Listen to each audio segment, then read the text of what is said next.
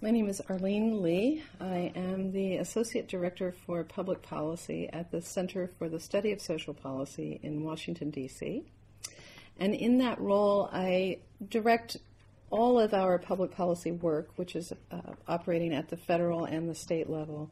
Um, and we have some particular projects within that. Um, and one of those projects actually takes a look at how to build a tool for policymakers to be able to use research and evidence and outcomes to drive better decisions. And that's called policyforresults.org. I'm here in Ireland delivering a policy issues seminar um, as part of a series. Um, this was organized by the Center for Effective Services, an NGO set up to promote an evidence informed approach to policymaking in Ireland and Northern Ireland. I'll be talking about um, how to look at policymaking in a different way, using the lens of evidence, research, and the outcomes we're trying to achieve. So, outcomes inform, uh, outcomes based policymaking, evidence informed policymaking, um, particularly in these current economic times. So, evidence informed policy is um, an approach to making policy decisions that uses research to guide development, implementation, and oversight of public policy. And by that I mean we look at the research that's currently available. So when you ask what counts as evidence, that's a really important question because evidence we think needs to be defined very broadly. Um, and we talk about this in the context of evidence informed because we know there is only so much that we currently know, and research is happening every day that will continue to inform us. So, evidence, as far as we're concerned, is made up of that which is empirically determined already. Um, those things which have been reported about evaluation outcomes, comparative studies within certain areas, and then the on the ground experience by practitioners. So all of that makes up what we think we know about what works in human services. When we talk about outcomes focused public policy, we're talking about how to use a desired goal to drive the work of government. It's really that simple. And the goal, in our view, is the condition that we want for children and families, the thing that we all aspire to for all children and families and then how we can use that focus to then drive all the actions of government how we use our resources, how we make laws, how we implement programs, all the tools of government to then help us achieve that larger condition of well being. So, the benefit of using evidence and having an outcomes focused approach to public policy is it allows us to focus the energy of government on a singular purpose. Right now, when we make policy, it may be in response to a crisis, it may be because this was um, a good idea that someone had. But we may not do all of what we're trying to do as well as we could because we haven't focused our efforts.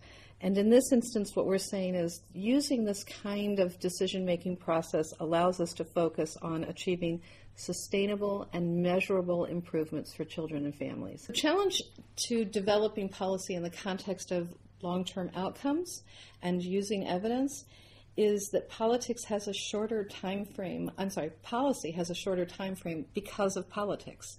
So one of the greatest challenges to really thoughtfully and deliberately setting out public policy agendas is the influence of the political agenda. Um, and whether that is simply the environment of the polit- politics of the time, or whether it's changes in the economy, or whether it's a change in leadership. Um, those kinds of short term changes then have an influence on longer term decisions that we make. Um, and so we think that actually, if we start to move in a new direction, um, we can begin to overcome some of those things, especially as the economic conditions are presenting challenges that are going to be with us beyond many of our current leadership. And in fact, we believe that the only thing that policymakers can do under the current circumstance is begin to use informed decision making tools as they are developing public policy under the current economic conditions because we have exhausted many of our previous tools. So, because we are in an extended economic decline, um, or at least an extended period of economic challenges, we have already begun to exhaust the things that in the early parts of this current climate. Um, across the board budget cuts, exhausting any kind of rainy day funds, trying to streamline services.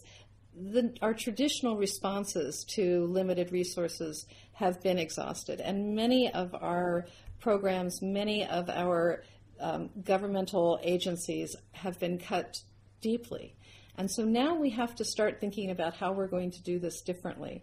And in fact, we think this way of thinking, where we're looking at what we're trying to achieve, assessing what the research tells us is effective, assessing what that means in terms of the programs we have in place, whether or not they are helping us achieve the goal we're trying to achieve or not, um, gives policymakers a new set of tools that they can use now when we have to make really, really serious decisions. So, um, there are a couple of examples that have been really interesting in the United States over the last couple of years where evidence has been used to help develop um, an outcomes focused policy decision. Um, one of them is in the state of Ohio, where they were looking at their costs around juvenile detention um, and assessing their future costs and realizing that these were not sustainable.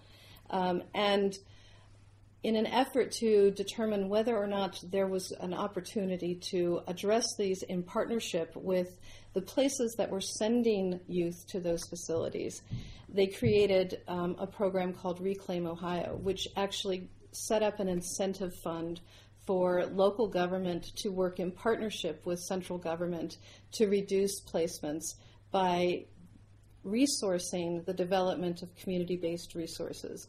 So, taking what would have been spent anyway on children being placed in facilities from that community, providing those dollars to that community, saying you now assume the risk if a child needs to be placed, you will need to pay for that um, on a per child basis. But in exchange, you have the flexibility to use those dollars to bring up resources in your community to allow you to prevent the need for placement.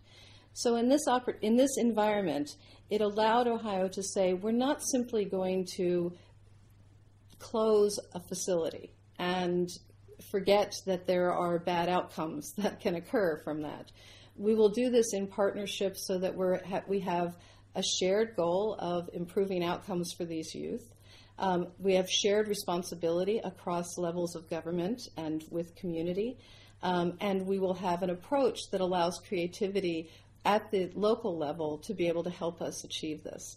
Um, and they had incredible outcomes where they were able to reduce the number of youth who needed to be placed. So it was reducing the need for the service and then they were able to then realize savings to the state in a very short period of time. It was three budget cycles from full implementation.